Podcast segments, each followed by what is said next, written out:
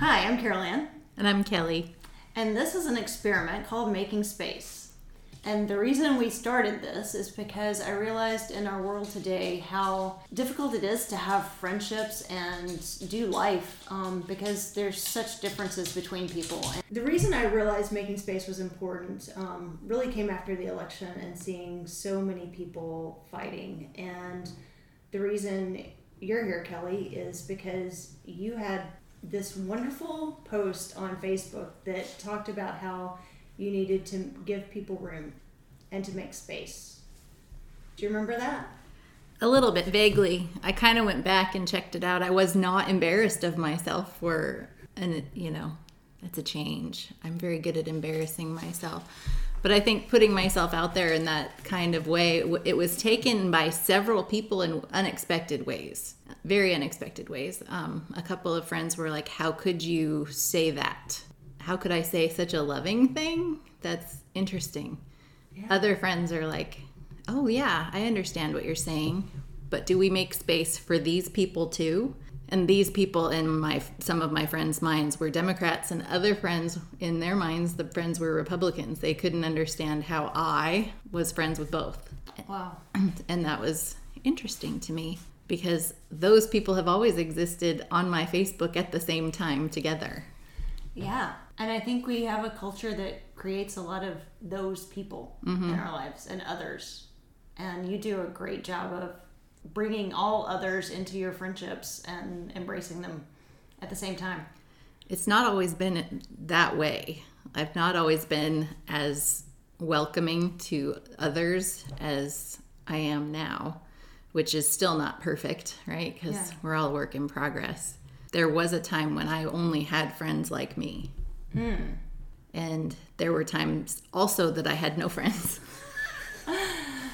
Well, that's changed because So, now you have a lot. I have a lot of friends, but a lot of really different friends from a lot of really different places. And some of them, some of my friends from Facebook have been people that I don't really even know very well that I've met in places that have just kind of stuck and Yeah. decided to come along for the ride, whether they knew what they were doing at the time or not. So it's fun. I like. I really love social media for that very thing Yeah. because people can surprise you. Yeah, they can. And I have found that it's really valuable for me to have friends that think differently because it forces me to think differently and to look at things through um, a different perspective and, and put a different spin on reality that I wouldn't see unless I had someone who brought their wisdom and insight into my life. Um, but it's also a challenge. Um, and today we have a guest on the podcast who is my mom. And when I thought about making space in my life and the history of why that's important, um, the first person that came to my mind was my mom. And um, I'll let her introduce herself in a moment. But growing up, we always had uh, a house full of people, and that was part of, of how I grew up. And I will let you introduce yourself. Yeah, just jump in. My name is Pat, and uh, uh, I was born in Chattanooga but raised in Memphis, and that's where Carol Ann was born. And I always felt like when we, when my husband and I purchased our second house, I wanted it big enough to uh, have guests come, uh, whether it was family or whether it was somebody else. And and so we bought the house, and we had a lot of family come to visit, and that was really what I wanted.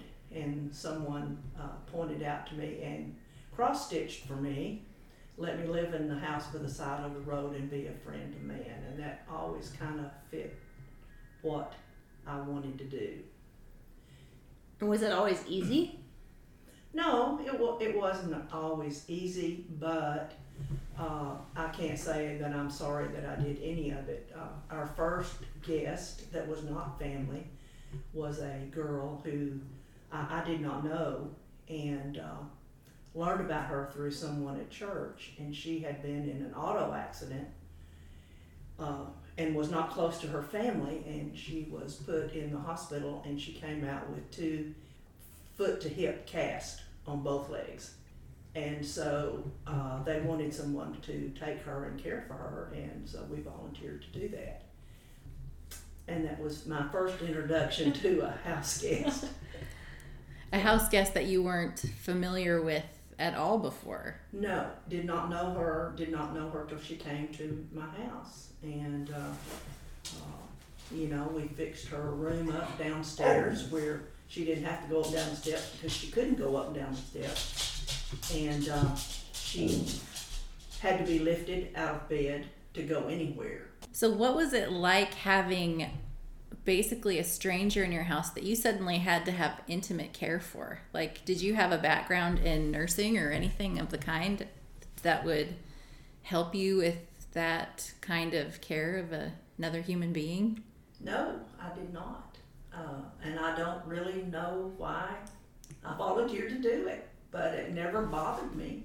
It was uh, she was a very very nice young lady, I probably early twenties, and uh, uh, we had a good rapport the whole time she was there. So it was in the summertime, so I would get her up and take her. She liked to lay out in the sun, so I'd get her down the back steps and put her out, and she would lay out in the sun and sun. I guess she ate with us and everything. I I don't recall that much. That was almost fifty years ago.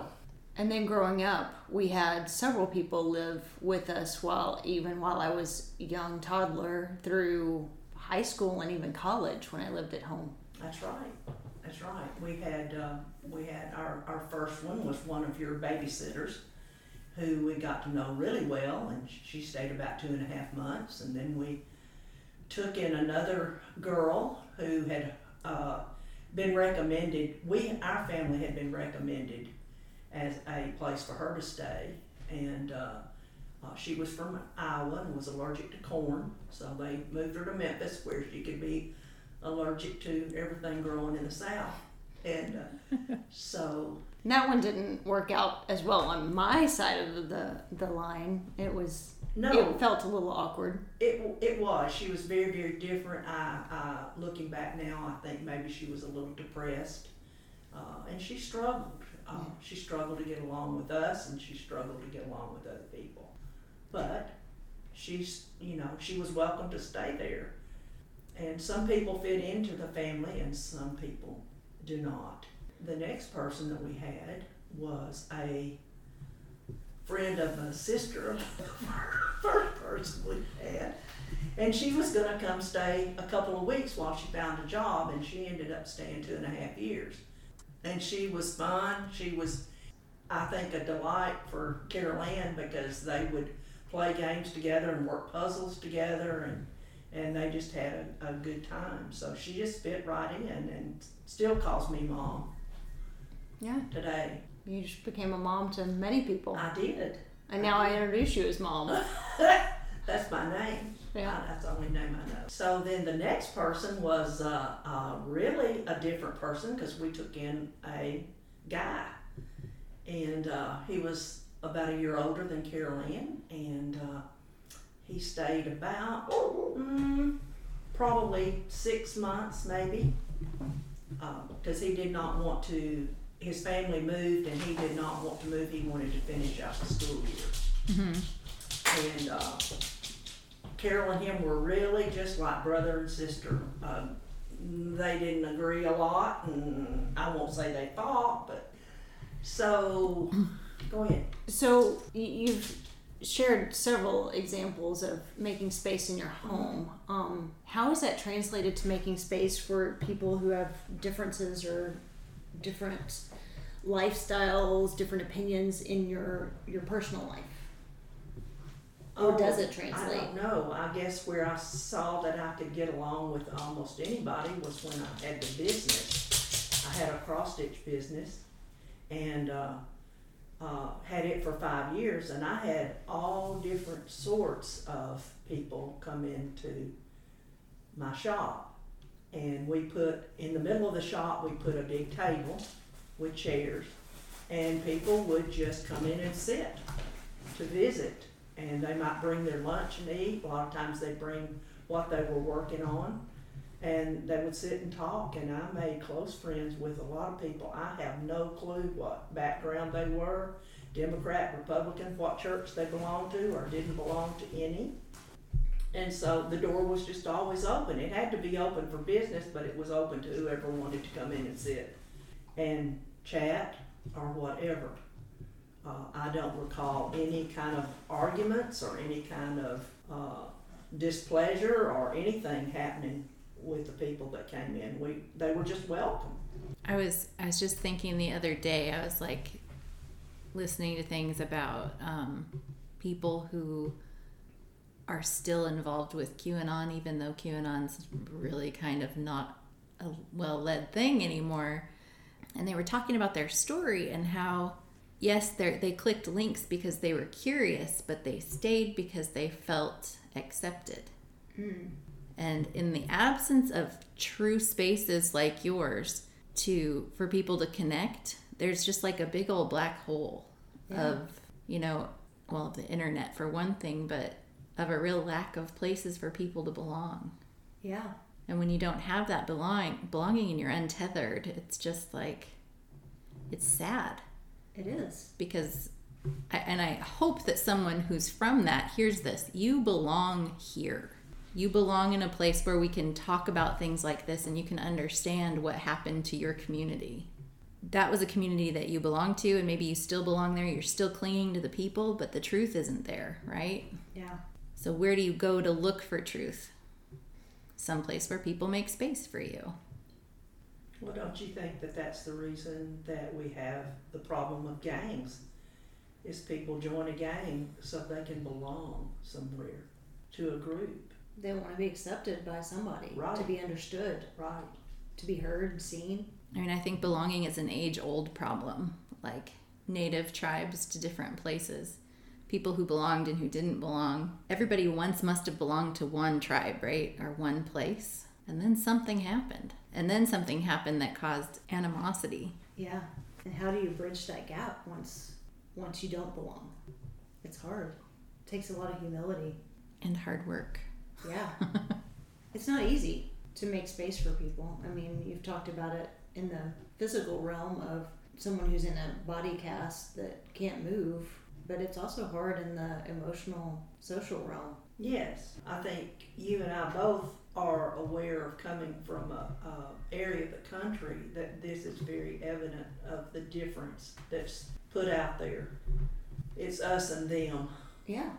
As long as it's us and them, it's never going to be we all. And that's one thing I've always that I've always valued about my home life and growing up is that there was always a place at the table where you could invite someone to and it didn't matter who they were. If they didn't have a place to eat for Thanksgiving they were welcome. And I don't see that as much in in life now. And it's interesting that you brought up the tribes and and how it belonging has always been a problem because I see it the truth in that, but I see how much closer we all live to each other now Mm-hmm. and how society is more populated, but yet we belong less. Mm-hmm. There seems to be greater divides between groups, even though geographically we're closer. And communication is so much faster and so much easier, but harder at the same time. Getting your point really to cross in the way that you angle it, the way that you're saying it, the way that you mean it. People don't always get it. They don't. We don't have a lot of grace for for people in language. And I was realizing this last week. I was talking to someone and they were offended by a term, and I can't even remember what the term was, but it was something. If I if I dialed this back and I used a different word, you would be okay with that. You wouldn't be angry at me right now. But because I used this term that triggered an anger response, there's just this lack of grace with giving people time to express themselves and their hearts, even if they use words that maybe aren't my words, maybe aren't my language, but I can give them time to hear their heart rather than just reacting to a statement. And I think it I think that's hard. I think you're right that that's hard to do. I think even punctuation is limiting at times. Like a- a different friend was upset with me because I used several exclamation points after thoughts. And it wasn't the exclamation point, but she took it to mean an order, whereas I was like, let's get this done. I'm excited. I'm excited about this. I'm in the moment. Therefore, exclamation which she took differently than that and i was like well you also have to think of my context and you know who i am and you're my friend and you've experienced me Mm-hmm. if you have not experienced me, it's okay. if you know me and you know my heart and you know what I'm dealing with and why I'd be upset about something and why I'd want it to get done, then you shouldn't be concerned about my enthusiasm. Yeah. You should be like, oh, that's Kelley. She's doing exactly what that's in character for her, instead of how that's feeling inside of her. Yeah. But because I know what's happening in her context, oh, I'm sorry that made you feel that way, but I'm not going to take it back. Yeah. Well, I think we don't really know each other. We think we know each other, but we don't really know each other. Hmm. Social media has uh, proven that. When I just think in the example that Kelley just shared of how how I want to be a friend who someone can come to if they're offended by something I say Mm-hmm. and talk it out rather than just unfriend or move on. Right. Um, and you know, at least she was able to say this hurt and this is why. At least come to you with that and and let there be some conversation about it because I think so often we just the minute we disagree, let's shut down conversation, end relationship, unfriend, whatever, and move on. And I don't think that that's beneficial for anybody. No, I think the unfriend is, is a tool that needs to be used very, very carefully. Yeah. Because what are you saying to someone that you disagree with that you have agreements with? I agree with her about lots of things. The fact that she disagreed with my enthusiasm one day doesn't make her less my friend. She might not be happy with me. And the fact that I hurt her doesn't sit well with me. But at the same time, I don't feel like it's a deal relationship breaker, you know? Yeah.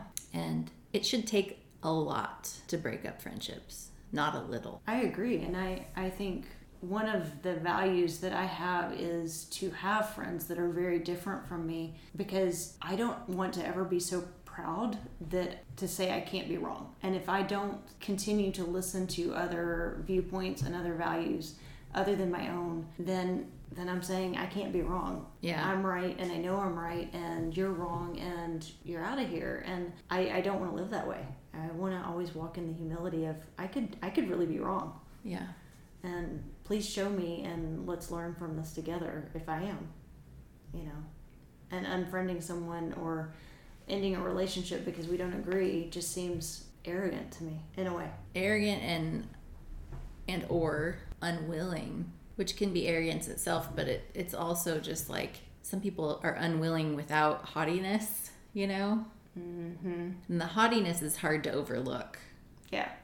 but some people are just like unwilling to change and that's not in itself a bad thing No. does denote a lack of open-mindedness at times Well, and something you said earlier makes me rethink what I just said, which is a good thing, right?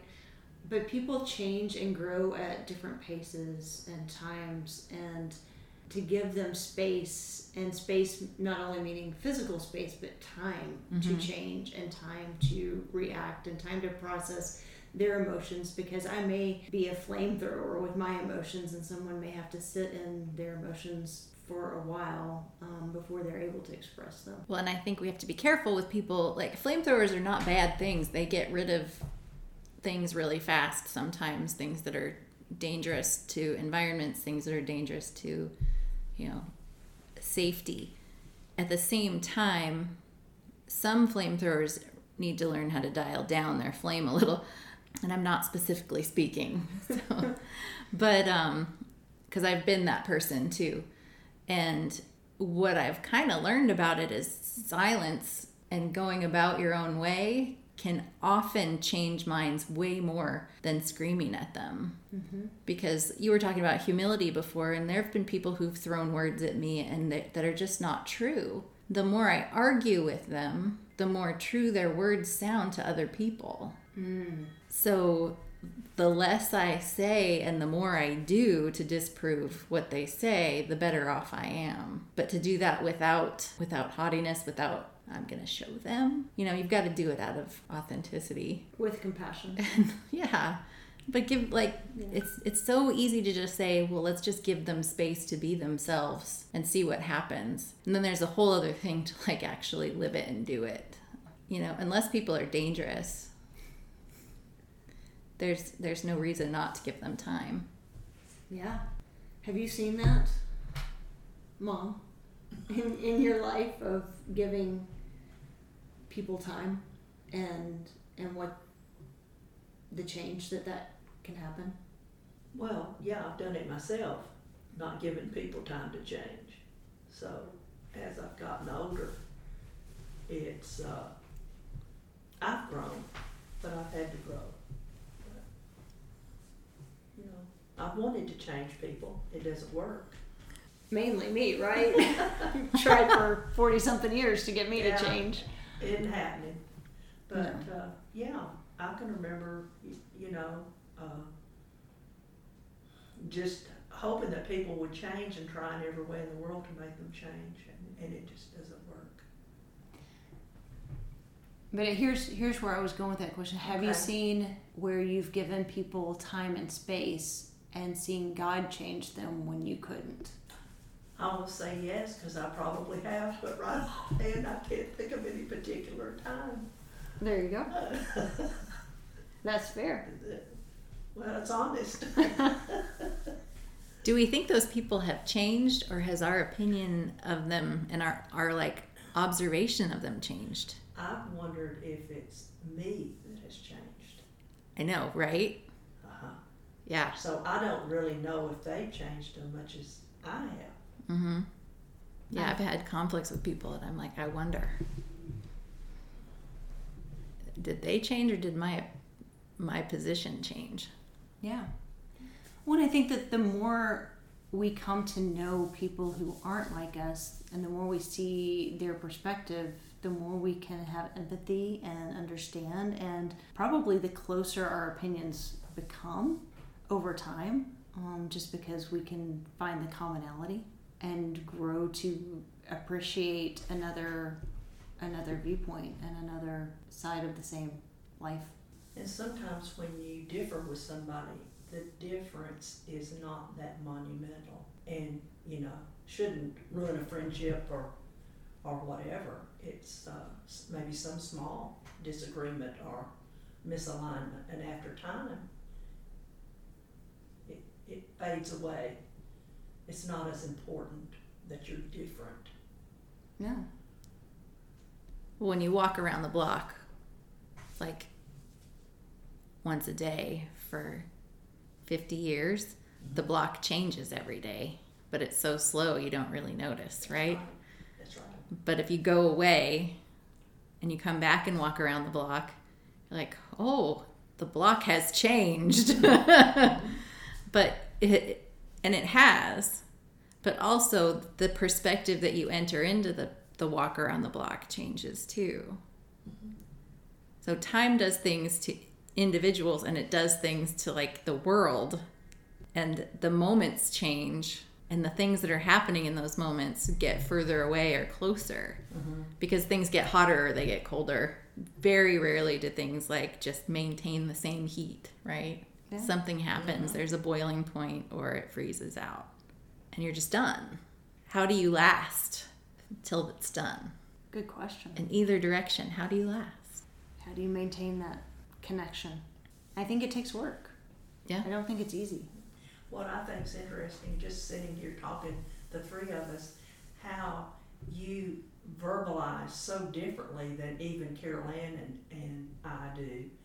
And yet you're saying the same things, but you're just coming at it totally, to me, from a different direction. And it's very interesting. I'm, I'm thinking, yeah, I agree with you, but I would have never, ever thought of saying it that way. And that, that to me is what happens when you get together with people that you don't know and you give them an, a safe place to be able to express what they feel. And I think that that was what I dreamed that this podcast would be, would be a safe place at the table mm-hmm. for me to talk because a lot of my friends are different. And then, you know, then I met Kelley and Kelley's a safe place and and I love that she comes from things from a different perspective. To come to a, a safe place together to to really create a place for other people to talk and for other people to feel like they belong and are a part and are heard and seen and and figure out how to better have these conversations across differences and through differences and around them so that we can stay with walking around the block and stay I forget how you put it. You put it so well of with both things at the same time. Well, we found this out even in the in the book groups that we meet uh, at the church building. Uh, people come in there and they're uh, from all different ways, even though they're Christians like us. They're from different backgrounds, and you you read something, and one person will comment on what they got out of it, and you might not have ever gotten that out of it. So it's just a, it, that too is a safe place Yeah. to be able to express yourself. Yeah. I think the best places don't react to ideas mm. that come from others immediately. They respond, but they don't react. And there's a difference. And it, it's a huge difference, right? Yes. Because everything I've ever done as a reaction, I've had some regrets about. Mm. Responding, though, really taking a second, even if it's just one second, a breath in and a breath out, I've made better choices mm. to respond than to react. That's powerful. It's really powerful, and I didn't come up with it on my own. Took a lot of tra- training, like five to seven years of it. But it works in every relationship with your kids, with your spouse, with your parents. right? Well, and it, it comes back to making space. I mean, I know my mom made a lot of space for me to have different opinions at a young age, and I know that that probably was painful at times because my opinions were at right angles to her. Um, but she gave me this space and the freedom to become and be who I am, and it has been a journey. Um, sometimes a rocky one, sometimes uphill, and sometimes um, Down, Downhill. down the steps. sometimes down the steps. Um, there's some stories there, um, but it you know it it has been a beneficial journey I think for both of us. But I know I've grown. but only because you gave me space to be who I am, and that allowed me to give you space to be who you are. That's true. I agree. Yay! We should end on And it agreement. Seems, and it Another seems like the older we get, the the clearer that becomes. Yeah. I'll have to look for one. Hang on, I have to think. Oh, I've got one. Putting me on the spot. What's your favorite quote of all time? Of all time. That's a stretch. I have my favorite quote for today. Favorite quote for today, what is it? It's from The Science of Being Great. The world needs demonstration more than it needs instruction. That's awesome. I agree with that.